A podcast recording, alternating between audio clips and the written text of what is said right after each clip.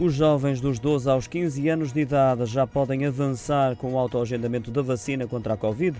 É um processo que arranca hoje e será exclusivo esta faixa etária nos próximos três dias, depois da decisão tomada pela Direção-Geral de Saúde em vacinar estes adolescentes de forma universal. Como consequência, fica para já suspenso o autoagendamento para utentes acima dos 18 anos, que será retomado no próximo domingo. Apesar do processo de agendamento decorrer nestes três dias, a vacinação, essa só vai ocorrer nos fins de semana de 21 e 22 de agosto e 28 e 29 ainda deste mês para a primeira toma, 11 e 12 de setembro e 18 e 19 também do próximo mês para as segundas doses. O coordenador da Task Force, vice-almirante Henrique Gouveia Melo, apelou à vacinação destes jovens como forma de combate ao vírus, pedindo aos pais para interromper as férias se necessário, uma vez que o vírus não tira férias.